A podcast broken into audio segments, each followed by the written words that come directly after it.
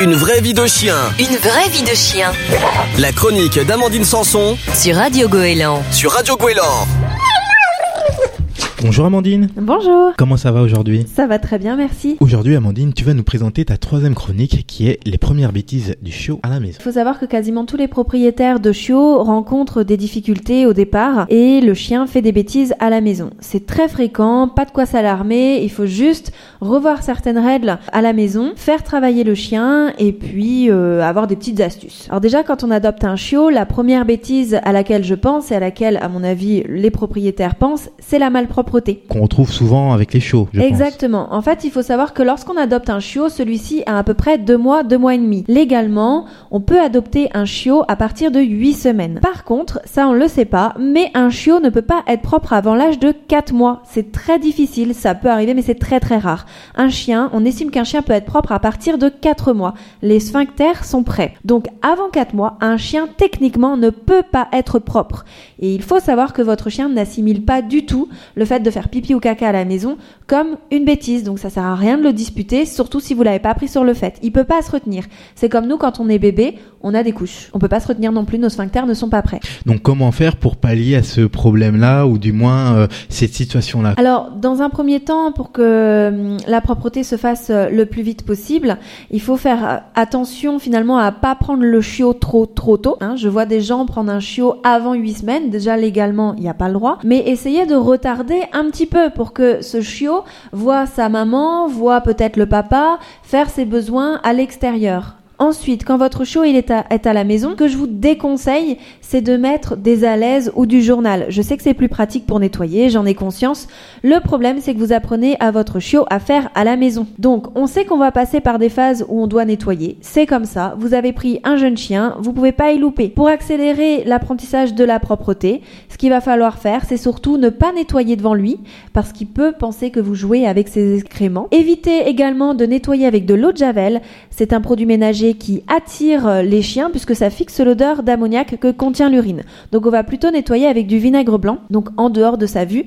Et puis pensez bien à faire sortir votre chien dans un laps de temps maximum de 20 minutes après avoir joué, mangé, dormi et bu. Votre chien, il dort, il fait sa petite sieste, il se réveille, il veut jouer, vous le mettez dehors. Vous faites une grosse partie de jeu avec lui dans la maison, c'est dehors. Donc ça veut dire qu'il faut aussi se forcer aussi à le sortir, à l'entretenir. Ah Exactement. Il est évident que si vous n'avez pas envie de passer par des phases de nettoyage, si vous n'avez pas le temps de le sortir très souvent par jour, eh bien, il vaut mieux opter pour un chien un peu plus âgé ou de demander à l'éleveur de le garder un petit peu plus longtemps. Fait de, euh, de la race du chien, quoi qu'il arrive, on va avoir ces mêmes problématiques. Et évidemment, si vous adoptez un chien qui a pile deux mois, il est évident qu'il va faire pipi caca à la maison.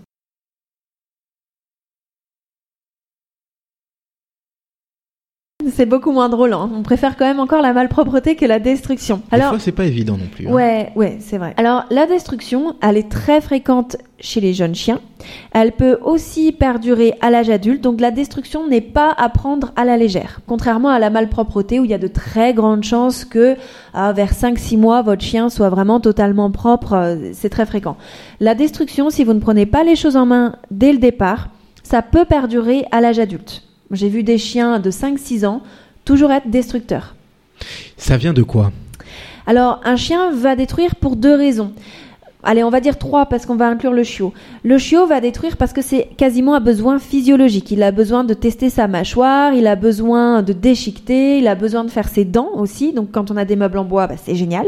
Après, un chien va détruire également parce qu'il s'ennuie, il cherche de quoi s'occuper. Faut bien vous dire que quand vous vous partez travailler pendant plusieurs heures, votre chien il est tout seul à la maison, il a rien à faire. Il va pas ouvrir un bouquin, il va pas allumer la télé, il va pas aller sur internet, il va pas prendre son téléphone pour aller sur Facebook, il a rien du tout. Donc il s'ennuie. Il va chercher de quoi s'occuper. Donc fouiller dans la poubelle, c'est très très marrant. Déchiqueter le tissu du canapé, c'est super drôle. Ok? Donc l'ennui, tout simplement. Après, on peut avoir euh, une autre problématique euh, liée à la destruction, c'est les chiens qui détruisent par anxiété de séparation. Donc en général, les premiers signes de destruction par anxiété de séparation, ça va être si déjà le chien vous suit partout dans la maison, le chien vous fait des joies monumentales quand vous rentrez chez vous, ça et un chien qui réclame beaucoup de câlins aussi. Votre chien en fait fait ces trois choses-là et que quand vous vous absentez, il détruit. Ça peut être parce qu'il stresse quand vous n'êtes pas là. Ça peut être un symptôme. Exactement. Et donc pour pallier à ce problème, que faut-il faire Amandine? Alors déjà, je vous dirais de l'empêcher de vous suivre partout dans la maison. Si déjà il n'arrive pas à rester par exemple dans le salon quand vous vous êtes à il est évident qu'il n'arrivera pas à rester seul quand vous serez en dehors de la maison. Il faut déjà que votre chien apprenne à rester seul dans une pièce quand vous vous en êtes vous êtes dans une autre. Ensuite, je vous dirais également de l'ignorer un petit quart d'heure avant de partir et un quart d'heure en rentrant. Pourquoi Le but est de banaliser ce moment. On ne ritualise surtout pas ce moment. Ensuite, je vous conseillerais d'éviter de le caresser systématiquement lorsque c'est lui qui vient réclamer des câlins. Imaginez son désarroi lorsqu'il veut un câlin et que vous n'êtes pas là. Si vous avez l'habitude de le caresser systématiquement quand lui il en a envie. Donc je vous dirais déjà de faire ces trois choses-là. C'est pas évident parce que mine de rien, quand on arrive à la maison, voilà, il y a le chien, on a envie euh, avec les enfants, je ne sais pas, euh, voilà, on court vers le chien, on lui fait les caresses, les bisous et tout ça, c'est pas forcément évident. Je comprends, mais je suis très méchante. Non, je non, le but c'est vraiment de prendre en considération le bien-être du chien. Si c'est normal que, que le chien soit très content de voir son maître au retour, tout à fait. Par contre, si vraiment votre chien vous fait des joies monumentales, qu'il est dans tous ses états, il faut bien vous dire que c'est qu'il a stressé pendant votre absence. Et donc là, on n'est pas en train de parler de vous, de vos petits besoins, du câlin du soir, du non. Pensez à votre chien. Il a stressé pendant votre absence. On l'ignore pour ne pas favoriser euh, le stress. Ça nous aide euh, et ça peut aider du moins euh, pour la suite. Exactement. Une vraie vie de chien. Une vraie vie de chien La chronique d'Amandine Sanson sur Radio Goéland. sur Radio Gouélan.